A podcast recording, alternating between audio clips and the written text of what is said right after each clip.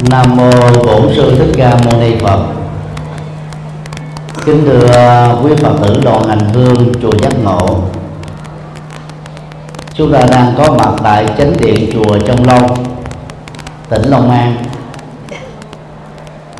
Bên cạnh chánh điện có thờ tượng Phật Di Lặc theo phong cách Hòa Thượng Bố Đại, người Trung Quốc. Trong ngoài truyền thống Đạo Phật Đại Thừa, theo kinh điển Sanskrit với hai bản dịch Hán cổ và Tây Tạng ngữ, Bồ Tát Di Lặc được xem là Đức Phật tương lai.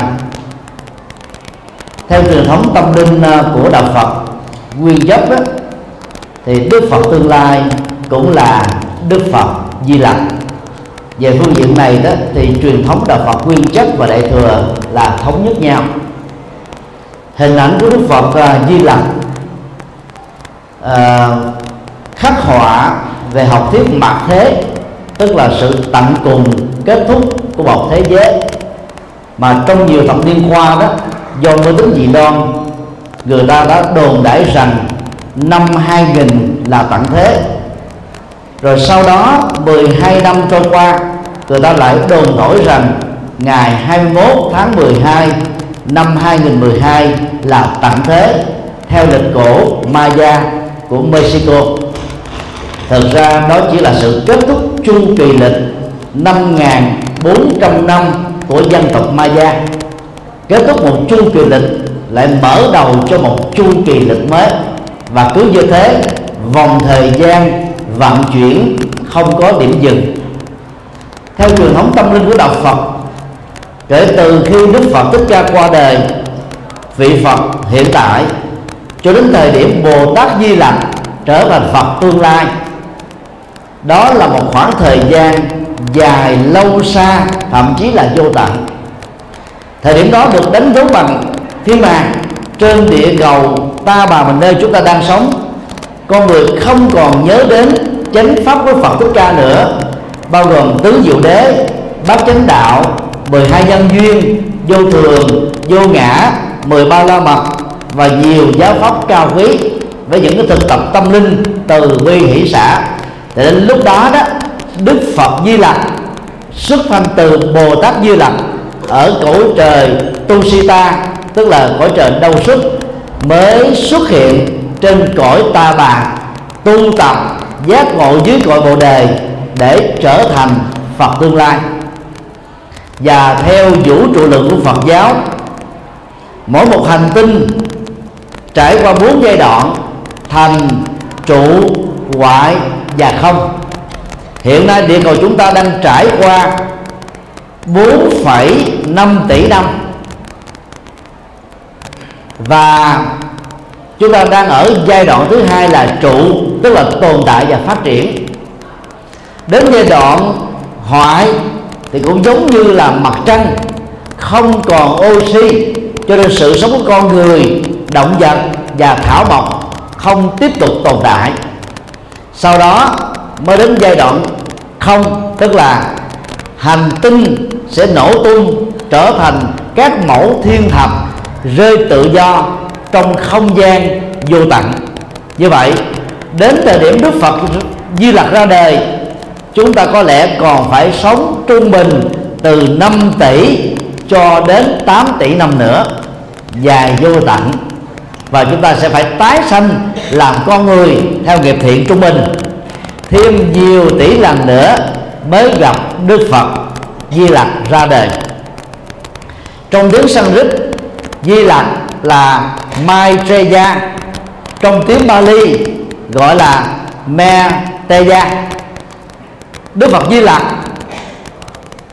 là biểu tượng của tâm linh được làm chủ, và hình ảnh của Đức Phật Di Lặc qua năm bộ luận mang tên của Ngài, qua sự triển khai của Bồ Tát Vô Trước tức Asanga, đã hình thành ra trường phái triết học Đại Thừa quan trọng tại Ấn Độ, đó là trường phái Yoga Chà Gia, thường được phiên âm là Du Già Tông.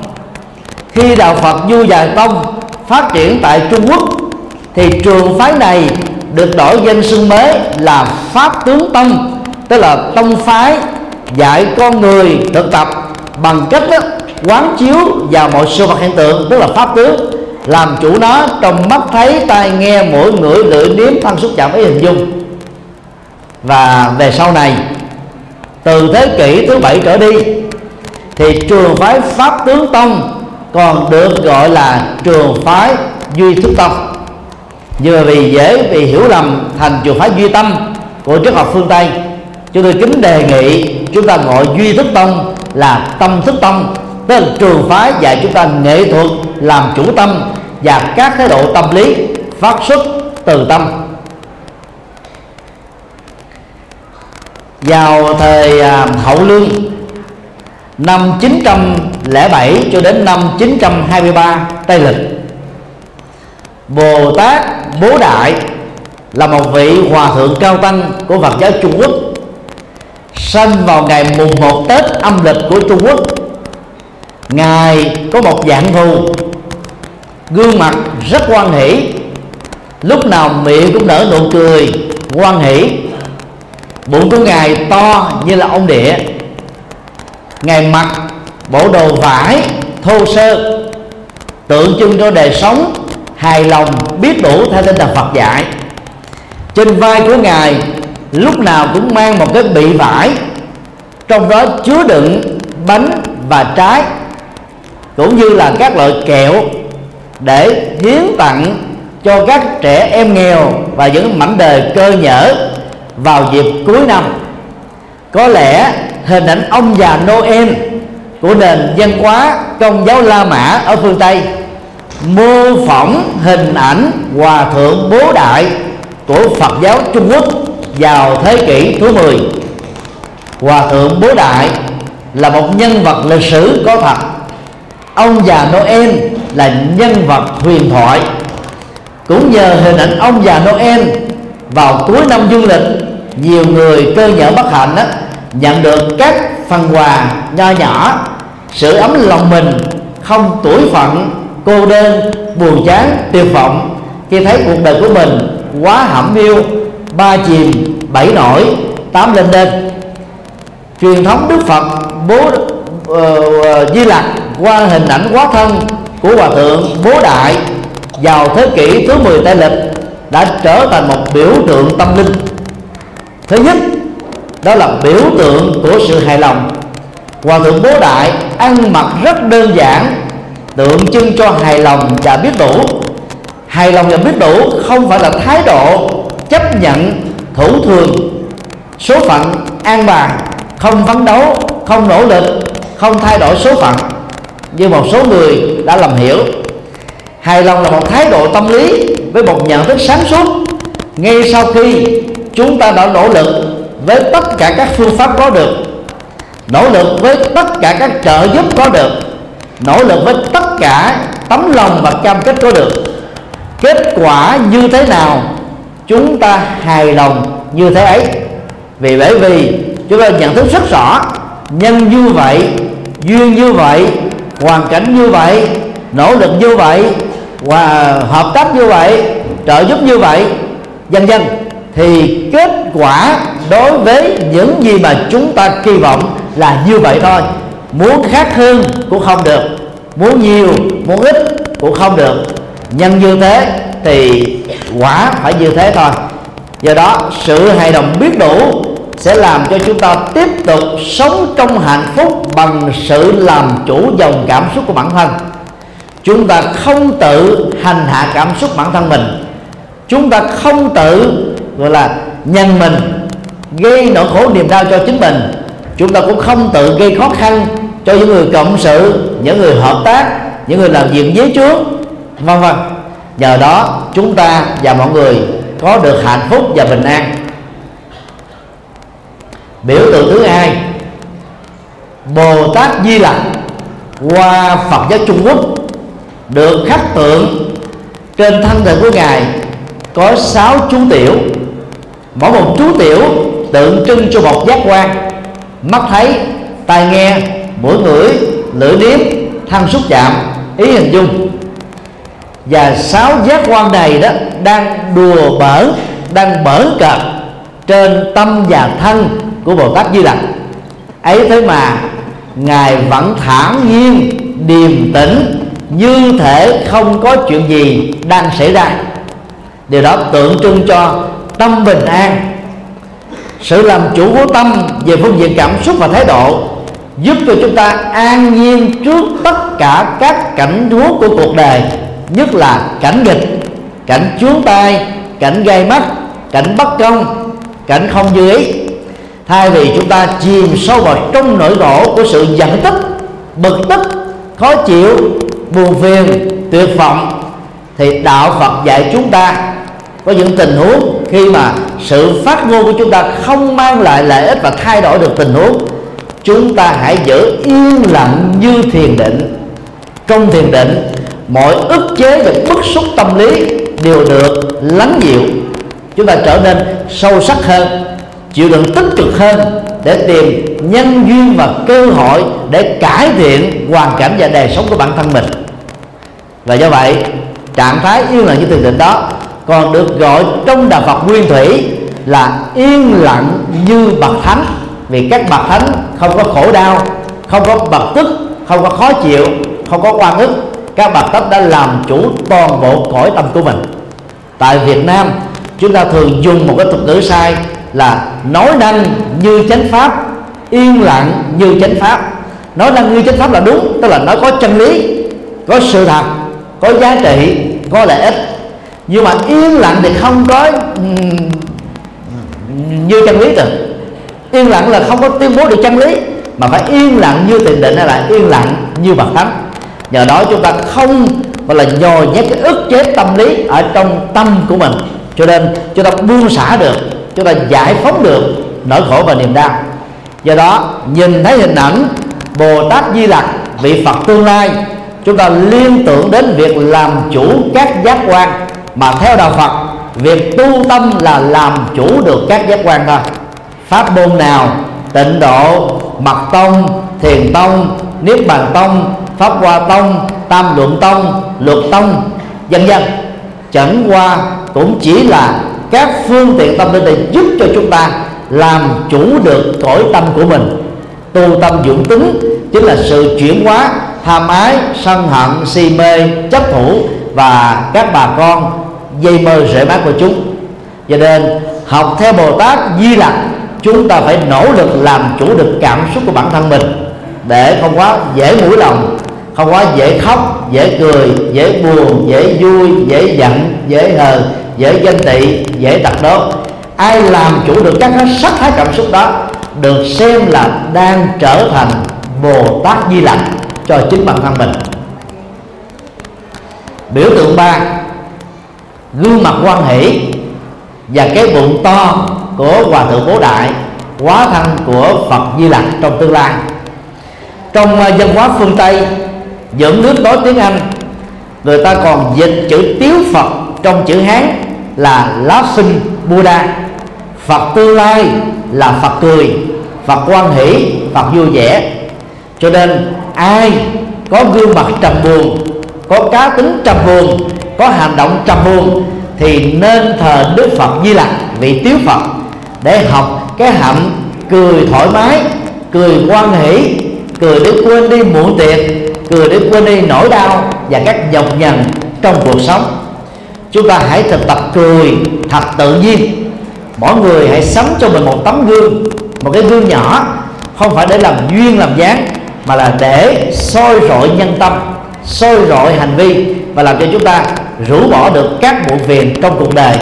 Mỗi khi giận quá, gương mặt mình méo xẹo, mỗi khi buồn quá, gương mặt của mình như chùa Bà Đanh, thì hãy nhắc nhở nhau cười thật to, cười thật vui như Bồ Tát Di Lặc, như vị Phật cười trong tương lai. Tại Ấn Độ, khoảng mười lăm năm trở lại đây, một số nhà yoga muốn phục hưng lại truyền thống yoga của Ấn Độ đã phát minh ra một loại yoga mới được gọi là Laughing Yoga, tức là yoga cười. Và yoga cười không phải là một sáng tạo của những người theo yoga của Ấn Độ giáo, mà là một sự mô phỏng từ biểu tượng Laughing Buddha và Tiếu Phật của Phật giáo. Cho nên là người Phật tử, mỗi ngày chúng ta hãy tưởng thưởng cho mình những nụ cười giòn giả. Sáng mê sau khi thức dậy, hãy cười thật to. Quá trình trao đổi chất trong cơ thể sẽ làm mới được cuộc sống của chúng ta. Máu sẽ được tu dưỡng, neuron thần kinh được kích thích, năng lượng sinh học tích cực đó sẽ tràn đầy trong cơ thể của chúng ta. Và đồng thời lúc đó nương vào bài kinh mười sáu pháp quán niệm hơi thở trong kinh Trung Bộ, chúng ta cảm nhận rằng hạnh phúc đang dâng trào toàn thân tôi, tiếp xúc với từng tế bào của cơ thể tôi, làm cho thân tâm của tôi được hạnh phúc bình an. Tôi cảm nhận được sự tràn đầy hạnh phúc đó, lâng lâng, thư thái, nhẹ nhàng, thoải mái, thảnh thơi. Nhờ đó các bệnh đau trên cơ thể, các nỗi khổ trong tâm được rơi rụng và được chuyển hóa đến tầng gốc rễ. Thực ra hạnh phúc không cần phải giàu mà có được. Thậm chí trên thực tế, rất nhiều tỷ phú, triệu phú, giàu sang phú quý, đầy đủ tiện nghi vật chất, sống trên đống vàng, nhưng nếu không làm chủ được dòng cảm xúc, vẫn tiếp tục là những người bị khổ đau tấn công. Quy luật bù trừ đã làm cho những người giàu bị rơi vào bất hạnh về hạnh phúc gia đình, bất hạnh về cảm xúc. Do đó đó, trong mọi tình huống chúng ta phải cố gắng làm sao để tâm mình tràn đầy niềm vui hoan hỷ như Đức Phật Di Lặc trong tương lai. Do đó, nếu chúng ta muốn con em của mình từ thở nhỏ có được tố chất hoan hỷ này, hãy thờ Đức Phật Di Lặc bên cạnh Đức Phật Thích Ca. Phật Thích Ca tượng trưng cho tự lực, tượng trưng cho phương pháp, tượng trưng cho nỗ lực, tượng trưng cho trí tuệ. Thì Đức Phật Di Lặc tượng trưng cho hoan hỷ, tượng trưng cho làm chủ các giác quan, tượng trưng cho làm chủ cảm xúc. Và thờ hai vị Phật này, chúng ta cam kết học hỏi các nhân tính vĩ đại của các ngài để trở thành Phật Di Lặc và trở thành Phật Thích Ca cho chính mình. Thay vì chúng ta thờ Phật để cầu nguyện ngài ban phước và nhân họa, thì hãy học và hành theo các đức tính cao quý đó. Thì đó là các biểu tượng rất là gần gũi trong đời sống thực tiễn qua hình ảnh của Đức Phật Di Lặc mang lại cho chúng ta.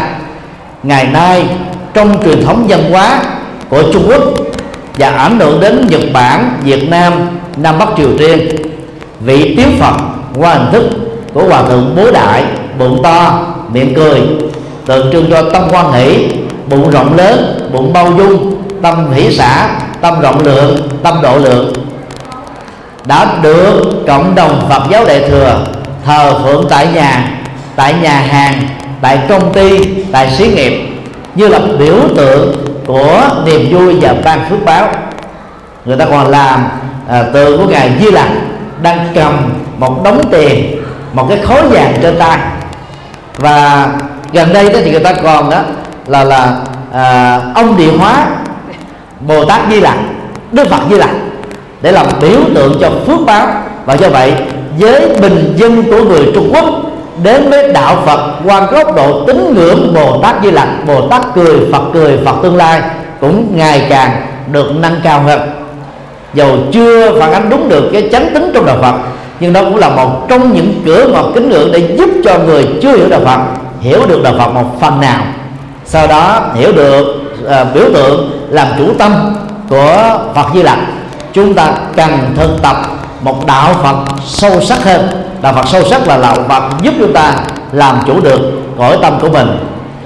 Và à, trước khi dùng cơm, à, kính chúc tất cả các quý Phật tử có một nụ vui, nụ cười hoan hỷ như Phật Di Lặc, có được cái tâm rộng lượng, cái bụng bao dung như Đức Phật Di Lặc, có được sự làm chủ cảm xúc và các giác quan như Đức Phật Di Lặc, và có được cái khả năng mang lại niềm vui nụ cười như là Đức Phật Di Lặc đối với người thân của mình. Nam mô Quan Hỷ Tạng Bồ Tát Ma Ha Tát.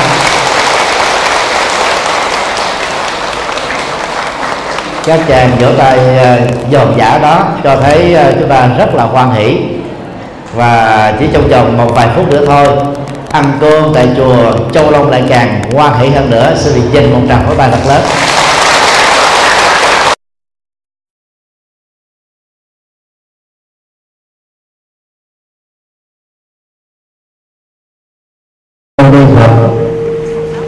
Kính bạch Hòa Thượng Bố Đại, Ủy viên Hội đồng trị sự Trung ương Giáo hội Phật giáo Việt Nam, Trưởng ban trị sự Giáo hội Phật giáo Việt Nam tỉnh Tiền Giang, cùng Chư Tôn Đức ban trị sự Giáo hội Phật giáo Việt Nam tỉnh Tiền Giang, kính thưa các quý Phật tử, chúng ta đang có mặt tại chánh điện chùa Vĩnh Tràng, mà đọc và đúng âm á, là chùa Vĩnh Trường. Ngôi chùa này được xây dựng vào tiền bán thế kỷ mười chín, vào năm một nghìn tám trăm bốn mươi chín. Hòa thượng Thích Huệ Đăng lúc đó là trụ trì của chùa Giác Lâm, Sài Gòn Gia Định, đã được thỉnh mời xuống đây kiêm nhiệm làm trụ trì. Và từ thời điểm đó Hòa thượng đã khởi công trùng tu, trải qua hơn một trăm năm, qua nhiều lần trùng tu, ngôi chùa Vĩnh Tràng ngày nay đó đã trở thành là một trong ba ngôi chùa thuộc di tích văn hóa lịch sử cấp quốc gia. Về à, mỹ thuật đó, thì chùa Vĩnh Tràng phối hợp kiến trúc Á và Âu. Về kiến trúc châu Á đó thì à, Vĩnh Tràng à, à, hài hòa được giữa kiến trúc Champa, Thái và Campuchia.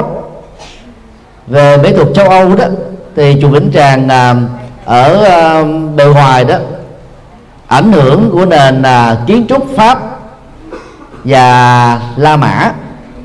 Có lẽ trong tất cả các ngôi chùa, không riêng ở miền Nam mà trên toàn quốc, chùa Vĩnh Tràng là chùa có kiến trúc hài hòa giữa Á và Âu. Á bên trong chánh điện và Âu bên ngoài của ngôi chùa.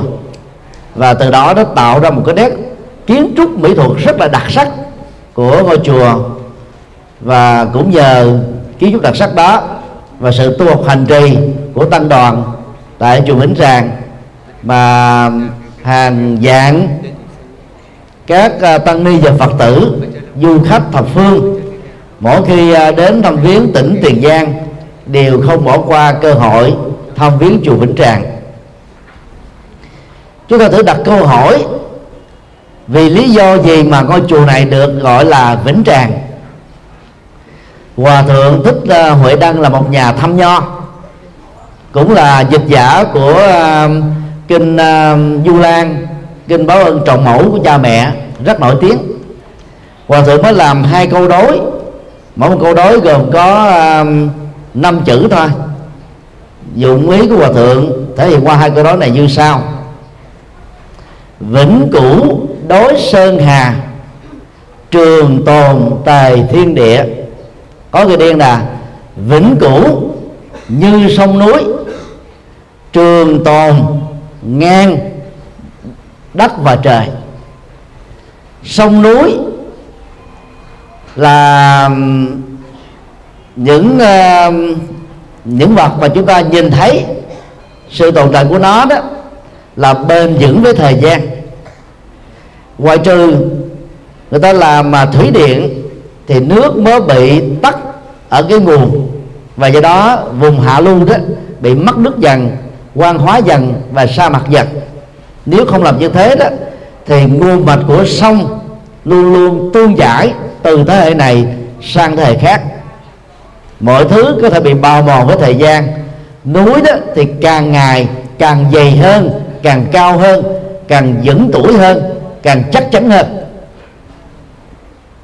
Còn đất là quả địa cầu, trời đó là không gian vô tận, không ai có thể phá được cái không gian vô tận.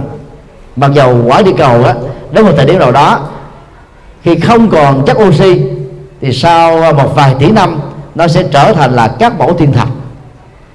Cho nên là lấy ý nghĩa này, hòa thượng ngủi rằng là sự tu tập của tăng ni và Phật tử, sự truyền bá Phật pháp tại ngôi chùa được Hòa Thượng đặt tên là Vĩnh Tràng sẽ tồn tại các giá trị vĩnh hằng với thời gian. Theo lời Phật dạy đó, thì mọi sự vật hiện tượng, nhất là thế giới vật chất, từ nhỏ nhất cho đến sơn hà đại địa, đều bị luật vô thường chi phối. Đối với con người đó, quy luật đó được diễn ra qua bốn giai đoạn: sanh, già, bệnh và chết. Đối với vũ trụ và các hành tinh đó, thì có thành, trụ, hoại, không, hoặc là sanh, trụ, dị, diệt, không hay là diệt hay là chết. Dù là các khái niệm khác nhau, chỉ cho con người về sự vật, cho chúng ta thấy cùng một quy luật, đó là cái gì mang tính điều kiện đã được hình thành và sinh ra bởi nhiều yếu tố, cái đó bị vô thường chi phối, phải đến hồi kết thúc. Những cái khác biệt giữa triết học Phật giáo và quan niệm của các triết học còn lại đó là khi kết thúc một sự vật, nó không phải là dấu chấm cuối cùng của sự vật đó. Lúc đó sự vật đó sẽ được tiếp tục tồn tại dưới một hình thức khác, bảo toàn năng lượng, chứ nó không có mất đi một cách vĩnh hằng. Từ nhận thức này đó, Đức Phật mới đưa ra học thuyết mười hai mắt xích nhân duyên, à, quá khứ, hiện tại và vị lai, nhằm giải thích về cái tiến trình tái sanh, đào thai đến đào thai lui của con người và vạn vật, nhất là các động vật có tình thức trong thế giới do tác động của nghiệp chi phối. Cho nên à, chúng ta phải thay đổi nhận thức. Thay vì mình nói là à, người thân của tôi mất rồi, thì hãy đổi lại là chết rồi. Cái điểm chết đó diễn tả cho việc ngưng hoạt động của não, ngưng nhịp đập của tim, ngưng sự sống của các tế bào. Còn khi chúng ta nói mất á, thì chúng ta có cảm giác là mất hẳn, mất vĩnh viễn và không còn nữa. Cho nên chúng ta mới trỗi về những cái cảm giác tiếc nuối, thương cùng tận đối với sự ra đi của những người thân chúng ta. Thì mình thấy rất rõ là trong quá trình tái sinh, chúng ta sẽ gặp lại nhau, hoặc là hình thức này hay là dưới hình thức khác thôi. Để ở trong kiếp nào, với vai vế gì thì chúng ta giữ đúng vai vế đó thôi. Bây giờ có thể làm ông, sống đến một trăm tuổi. Sau khi chết, chúng ta có thể đào thai làm cháu của cháu chích mình. Và ở kiếp nào thì chúng ta phải thủ vai của kiếp đó thôi. Và do vậy ta tin rằng là tiến trình tái sanh đó là không có kết thúc. Cái mắt xích đó là vô tận. Đạo Phật dùng cái hình ảnh các đức sanh tử để chỉ cho những bậc thánh sau khi chịu quá được tham ái, mà nặng nhất là tính dục, rồi giận dữ, si mê và cố chấp, thì các vị đó đã chặn đứt được chặt đứt được cái cái cái bánh xe luân hồi, trở thành các bậc thánh nhân. Nhưng các bậc thánh nhân không có nghĩa là không có mặt tiếp tục, vậy không bị tái sinh theo nghiệp chi phối thôi. Các ngài vẫn tiếp tục có mặt dưới hình thức là phát nguyện để làm các Phật sự. Điều này cũng giống như hình ảnh đó, một số nhà từ thiện, một số tổ chức dân sự gọi là chính phủ, hoặc là các nhân viên của Liên Hợp Quốc tình nguyện đến nước Somali để giúp cho những người dân nghèo khó ở đây à, bớt đi cái sự chết đói, chết khát và những thiên tai, những cái nghèo khó. Họ sống trong một cái cái hoàn cảnh bi đát, giống như là cư dân địa phương mới sinh ra và lớn lên tại đây. Nhưng cái tâm trạng của họ và cái cách thức của họ sống là khác hoàn toàn với những người sinh ra lớn lên tại đó. Những người sinh ra và lớn lên tại Somali có thể nói như là nghiệp dẫn họ, nghiệp chung, nghiệp riêng, nghiệp hoàn cảnh, nghiệp thời cuộc, nghiệp chính trị, nghiệp xã hội, nghiệp dân sự, nghiệp tôn giáo, nghiệp triết lý. Còn những người tình nguyện đến đó thì không cùng mang cái nghiệp đó. Thì tương tự, các vị đã giác ngộ giải thoát có mặt trong cuộc đời là bằng sự phát nguyện của lòng từ bi. Trong kinh đạo Mali đó thì nó bạn dùng hình ảnh như củi hết lửa tắt để chỉ cho tiến trình à, à, kết thúc sanh tử của một bậc giác ngộ. Chúng ta không thể tìm được hướng đi của lửa, hoặc đông, tây, nam, bắc, đông nam, tây nam, đông bắc, tây bắc, hoặc trên, hoặc dưới, tức là gồm mười phương. Trong kinh Đại Bát Niết Bàn, Đức Phật dùng một hình ảnh dễ hiểu hơn. cũng giống như mặt trời chưa từng có sự mọc, do đó mặt trời chưa từng có sự lặn. Do góc quan học mà chúng ta đang đứng ở trên một vị trí nào đó của hành tinh, tương tác với ánh sáng mặt trời của hệ mặt trời mà địa cầu chúng ta lại là một hành tinh trực thuộc, chúng ta có cảm giác đó là mặt trời tròn, mặt trời xéo, mặt trời lớn, mặt trời nhỏ, mặt trời đỏ hừng, mặt trời đỏ vừa vừa. Chúng ta có cảm giác là ban ngày và ban đêm. Thực ra đó thì mặt trời xoay theo quỹ đạo của chính nó, cho nên nó chưa từng có sự mọc. Nó có như thế này, một, một vòng như thế thôi. Nhưng mà mười hai tiếng vào à, ban ngày chúng ta đánh giá mặt trời mọc lên và lặn đi. Rồi mười hai tiếng của ban đêm chúng ta nghĩ rằng là mặt trời không có mặt với nửa vòng trái đất mà mình đang sống. Thực ra đó nó quay vòng theo chính nó. Đức Phật kết luận cũng tương tự như thế. Bậc thánh sau khi giác ngộ, dầu cái chết đã làm cho họ kết thúc sự sống, nhưng các vị ấy tiếp tục giống như mặt trời, không có sự mọc và không có sự lặn, có nghĩa là vẫn tiếp tục tồn tại theo cách riêng do sự phát nguyện và bởi lòng từ bi. Thì nhận thức đó sẽ giúp cho chúng ta đó có trách nhiệm đạo đức với những gì mà chúng ta đã làm, đương làm hay là sẽ làm. Và trong kinh Trung Bộ, Đức Phật nói là người tin có đạo đức và tin có kiếp sau đó thường sống đời sống đạo đức tốt hơn là những người không tin như thế. Thì khi chúng ta so sánh rằng là cái kết cục của người thiện và kẻ ác là giống nhau, tức là không có tái sinh, thì dầu có nỗ lực vượt qua các cám dỗ và cạm bẫy, đến lúc nào đó đó dưới những sức ép và mất sự kiểm soát của tâm, chúng ta có thể trở thành là những người tội phạm.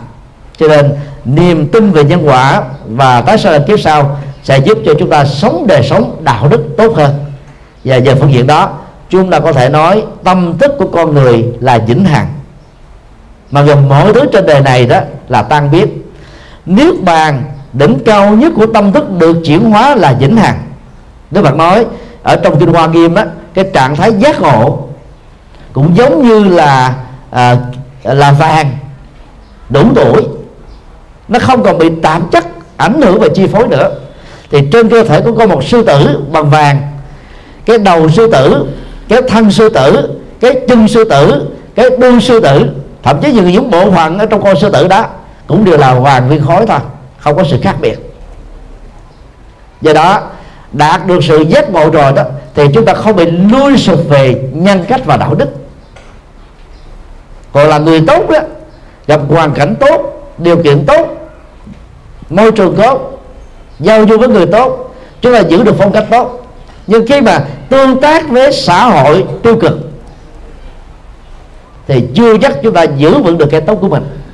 Bậc đại giác ngộ chứng đắc được Niết Bàn không bị chi phối bởi các hoàn cảnh tiêu cực. Cho đó là sự khác biệt căn bản về tâm thức và được chuyển hóa của một bậc thánh và tâm thức của một người phàm như là chúng ta.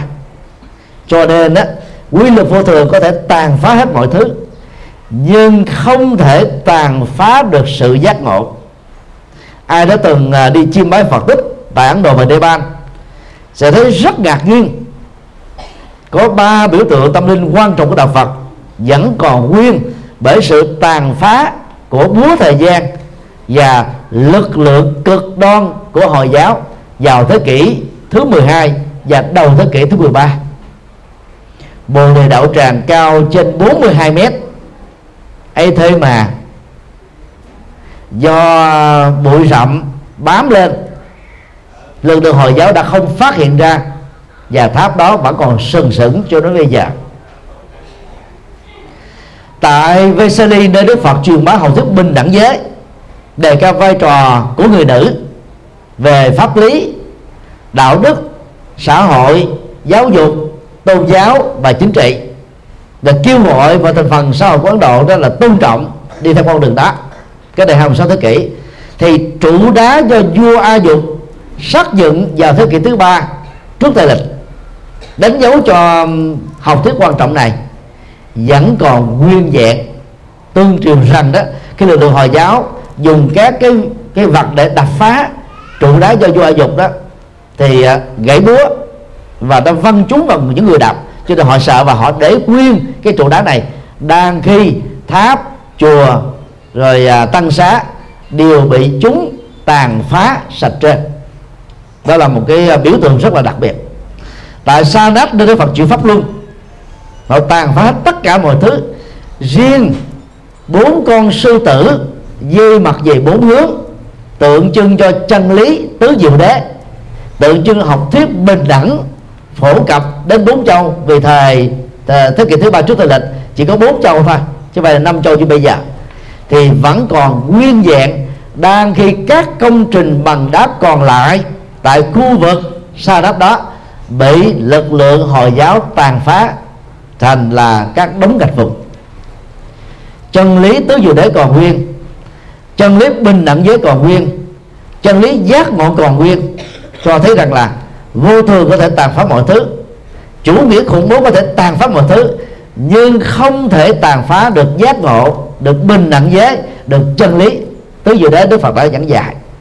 Những thứ đó chúng ta có thể tạm gọi là những giá trị vĩnh hằng, tình người, những giá trị cao quý, những điều mà chúng ta làm vẫn còn sống mãi với cuộc đời. Cho nên à, thỉnh thoảng chúng ta vẫn nói là một nhân cách nào đó vẫn còn sống mãi trong lòng của dân tộc, là bởi vì chúng ta ca ngợi cái đóng góp to lớn của nhân vật đó cho lịch sử, cho độc lập chủ quyền của dân tộc, cho sự thịnh vượng và phát triển của đất nước. Cho nên có những thứ nghĩa là vẫn tiếp tục tồn tại trong cái luật vô thường. Do đó có mặt tại chùa Vĩnh Trường, đọc trại âm là Vĩnh Tràng theo phương ngữ miền Nam, chúng ta phải cố gắng trong một kiếp người của mình, hãy làm những việc đáng làm, hãy gieo và tăng trưởng các nhân cách đáng gieo, để những giá trị đó được vĩnh hằng với thời gian. Mà mỗi khi nhìn lại chính mình, chúng ta cảm thấy hãnh diện, có niềm vui, tạo nụ cười về những gì mà mình đã phát nguyện và tình nguyện làm được. Do đó người tu học Phật phải có một cái nhìn lạc quan. Các giá trị đạo đức phục vụ vì nhân sinh được chúng ta gây dựng trong kiếp sống hiện tại này sẽ không mất đi với cái chết. Cái chết là chúng ta vẫy tay chào với tất cả, bao gồm người thân, gia tài, sự nghiệp, nhà cửa, vợ chồng, con cái.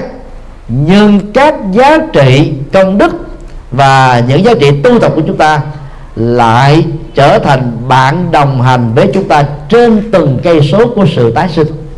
Nhận thức điều thì đó, chúng ta hãy tình nguyện làm càng nhiều càng tốt các giá trị đạo đức mang tính vĩnh hằng. Nam mô Quan Thế Tạng Bồ Tát Ma Ha Tát.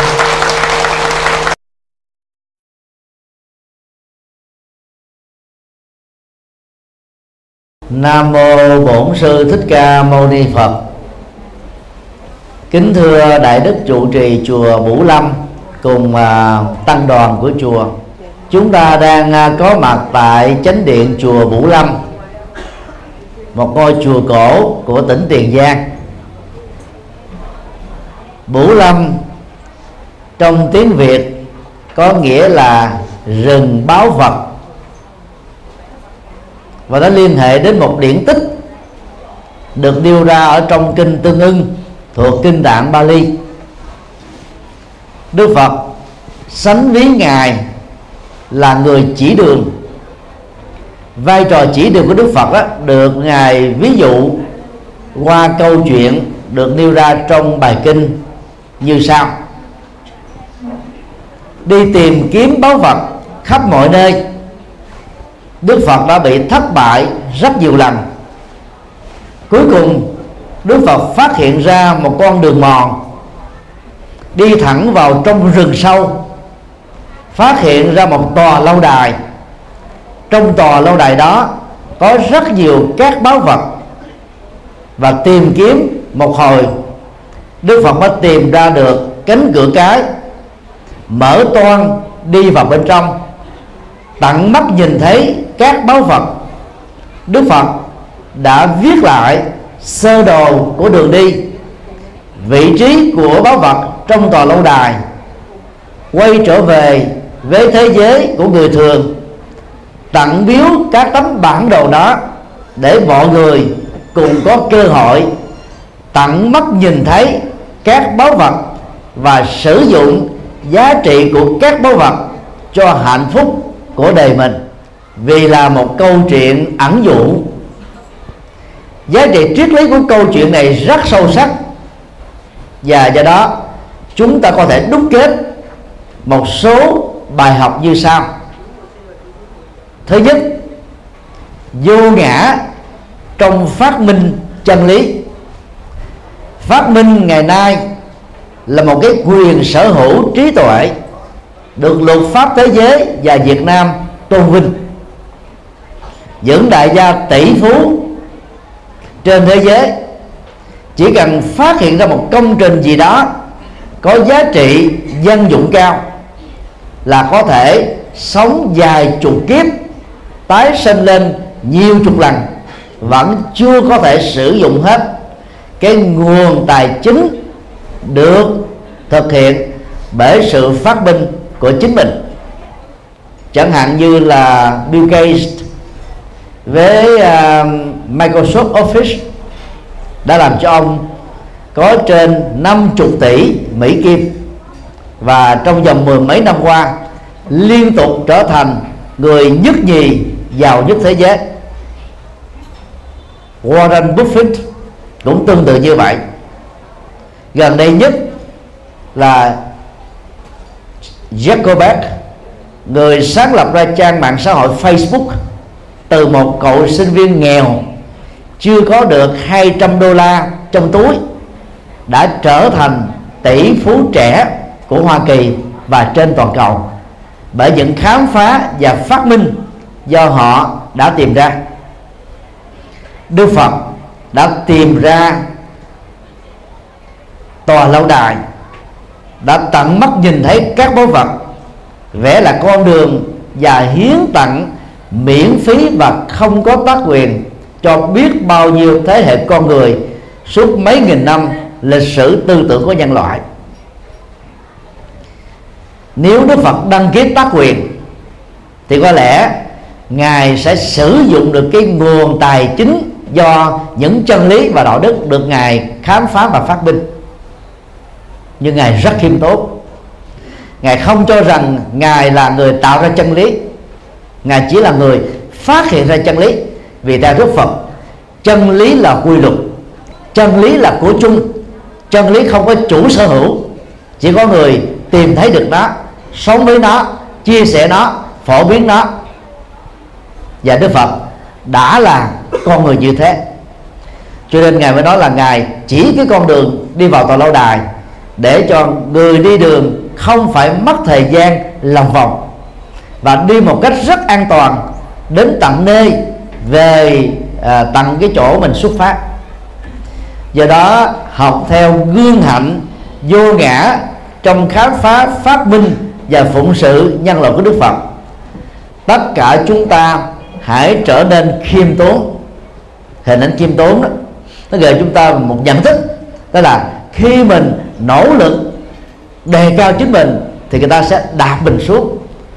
Khi mình ẩn giấu chính mình, hài hòa, giản dị, bình dân, chất phát đối với mọi người bằng cái tên người, thì chúng ta càng khiêm tốn, chân thành chừng nào thì giá trị của mình càng được đề cao chừng đó. Cao ngạo là vạn lý trường thành, là bức tường Berlin, tạo ra cái rào cản vô hình và hữu hình giữa ta và người khác. Người có tài mà không có tâm khiêm tốn đó, đi tới đâu thiên hạ sợ, và do đó tự mình cô lập mình với thế giới còn lại. Trên tinh thần đó rất khó có thể được thành công và cống hiến những năng lực mà người đã có. Do đó học vô ngã bởi những lời giảng dạy của Đức Phật, chúng ta càng sâu sắc, càng thông minh, càng à, đóng góp như chừng nào, càng phải thể hiện sự bình dị chừng đó. Và đó là nhân cách vĩ đại của Đức Phật mà chúng ta có thể học hỏi được. Bài học hai: không giấu nghề. Trải qua nhiều năm tháng mà kinh điển mô tả là sáu năm tu khổ hạnh. Trung Quốc còn thêm là năm năm tầm đạo. Con đường khổ hạnh và tầm đạo của Đức Phật đã bị thất bại, suýt nữa là Đức Phật đã chết tôi mạng, và thiên hạ sẽ nguyền rủa ngài. Nào là một đứa con bất hiếu, nào là một thái tử không có lòng với dân với nước, nào là một người cha bất nhân, nào là một người chồng bất nhẫn. Biết bao nhiêu lời ta thán có thể tấn công Đức Phật nếu ngài bỏ mạng bởi con đường tu tập khổ hạnh sai lầm. Nhờ bát cháo sữa mà lịch sử mô tả là sữa dê của nàng Sujata, Đức Phật đã nhanh chóng phục hồi sức khỏe và trở thành người phát hiện ra con đường tứ diệu đế, và cụ thể là bát chánh đạo đầu tiên trong lịch sử tư tưởng nhân loại. Đức Phật cũng là người đầu tiên trở thành Phật và giác ngộ trên hành tinh mà chúng ta đang sống. Nhờ đó chân lý của Đức Phật đó đã được truyền bá khắp mọi nơi.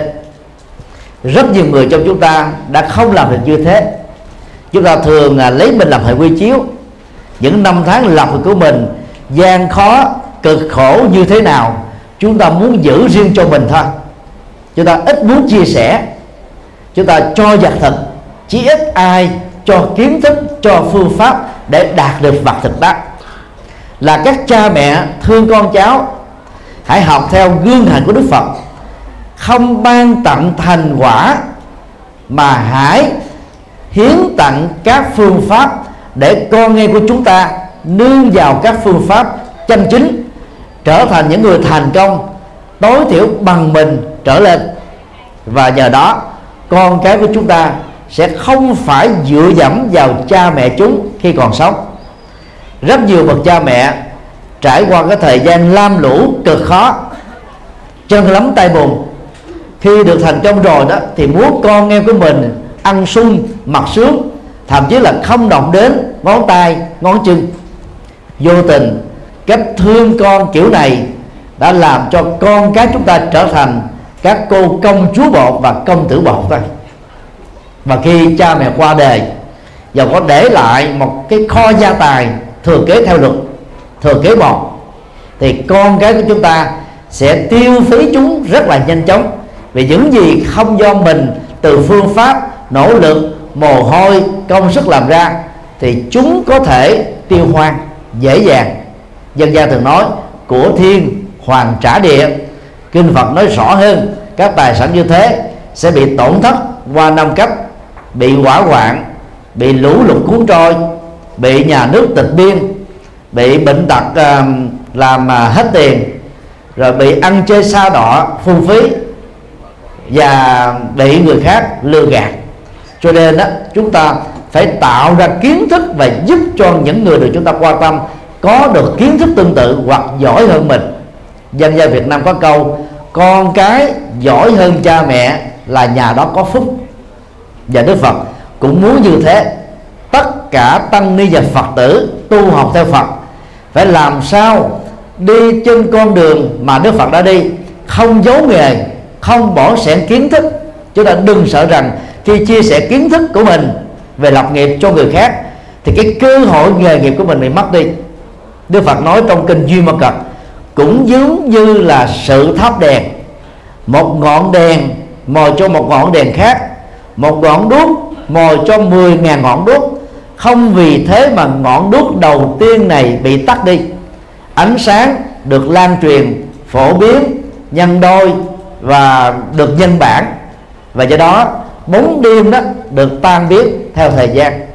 Cho nên học theo hạnh Đức Phật, chúng ta không giấu nghề.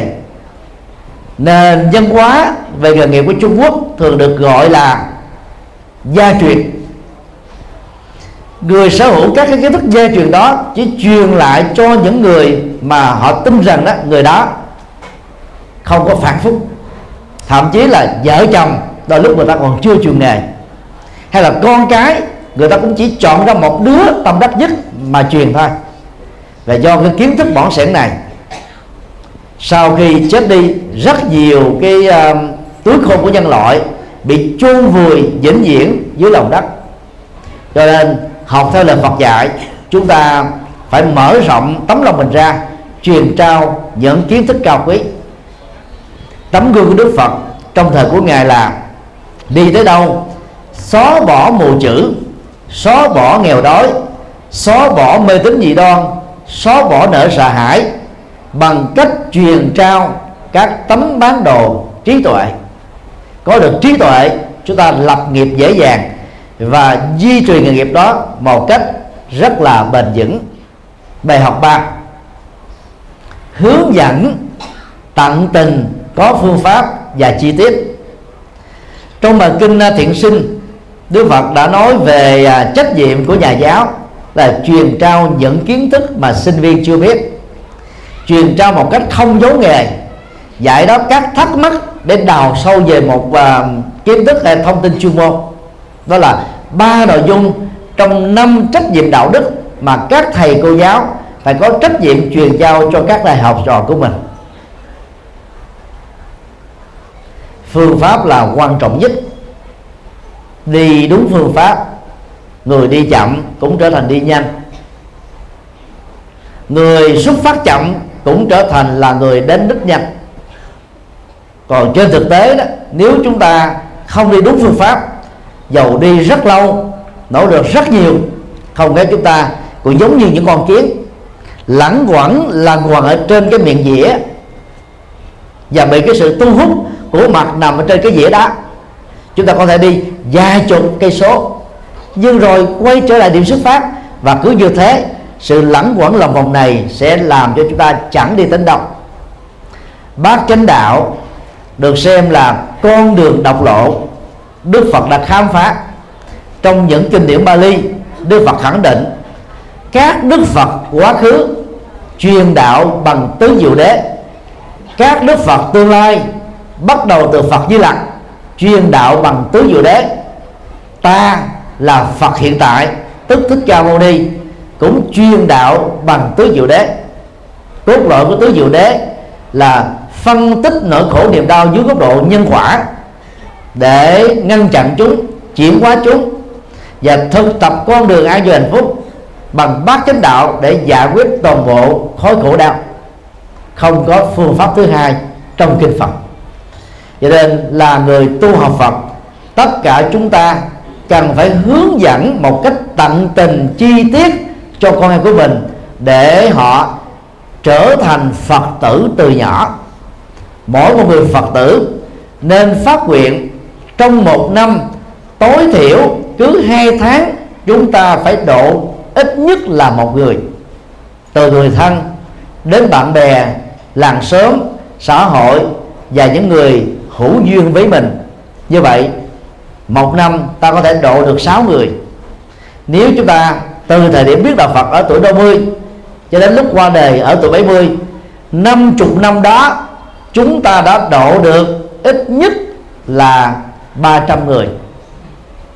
Công việc đó không phải là khó khăn, Đức Phật đã làm được. Ngài rày đây bay đó suốt bốn mươi lăm năm, mỗi ngày trung bình thuyết giảng vài bài kinh, thậm chí đến lúc trước khi qua đời vẫn còn tận tình thuyết giảng bài kinh Đại Bát Niết Bàn gần một ngàn trang và thuyết giảng kinh Di Chúc vài chục trang. Chúng ta không thể tìm thấy bậc đạo sư sáng lập tôn giáo nào năng động và nhiệt tình, nhiệt quyết, nhập thế, phụng sự, độ sinh như Đức Phật Thích Ca Mâu Ni. Và do đó khi hướng dẫn Ngài, chúng ta cũng nên học theo tấm gương của Ngài, tận tình, có trách nhiệm, chu đáo, cam kết, không bỏ con giữa chợ, không bỏ trách nhiệm giữa chừng. Và bằng cách này, báu vật trong rừng dần dà sẽ được mọi người nhìn thấy tận mắt.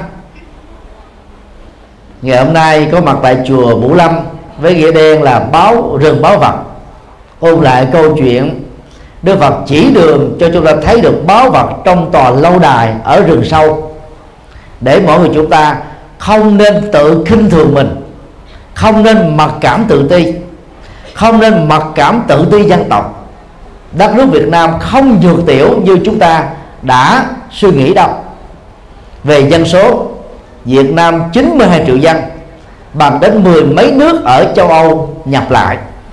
Về chất xám, chúng ta có nhiều nhân vật lỗi lạc trong mọi lĩnh vực. Rất tiếc là chúng ta không có nguồn tài chính để đầu tư giúp cho nguồn chất xám đó được phát triển ở đỉnh cao. Cái nghèo đã làm cho cái, cái, cái chất xám của Việt Nam không phát huy được. Do đó phải loại trừ cái tâm lý mặc cảm tự ti dân tộc, đất nước Việt Nam mới vươn vai lớn mạnh đối với thế giới. Chúng ta cũng không nên tiếp tục bị lệ thuộc vào nền văn hóa của Trung Quốc, vào Phật giáo Trung Quốc. Chúng ta phải tạo ra một nền văn hóa đặc sắc Việt Nam, lấy đề lý làm nền tảng, lấy đề tràng làm tham khảo. Chúng ta cũng cần phải tạo ra một hình ảnh đạo Phật Việt Nam phù hợp với văn hóa Việt Nam và phục vụ cho con người Việt Nam. Và bằng cách này đó, đạo Phật Việt Nam sẽ có một chỗ đứng rất vững về kiến trúc, mỹ thuật, điêu khắc, rồi văn hóa, nghệ thuật, rồi các phương diện khác. Nhờ đó Phật giáo thế giới, trong đó có Phật giáo Trung Quốc, Đài Loan, Hồng Kông, Macau, khi đến Việt Nam tham khảo thì có điều gì đó để họ học được, ghi nhớ được. Chứ đừng biến chùa Việt Nam trở thành một bản sao của chùa Trung Quốc, đừng biến Phật giáo Việt Nam trở thành một bản sao của Phật giáo Trung Quốc. Và bằng cách này chúng ta đang là những người tìm kiếm và đạt được cái sự khám phá phát minh để làm đẹp cho đất nước và con người Việt Nam. Nam mô Công Đức Lâm Bồ Tát Ma Ha Tát.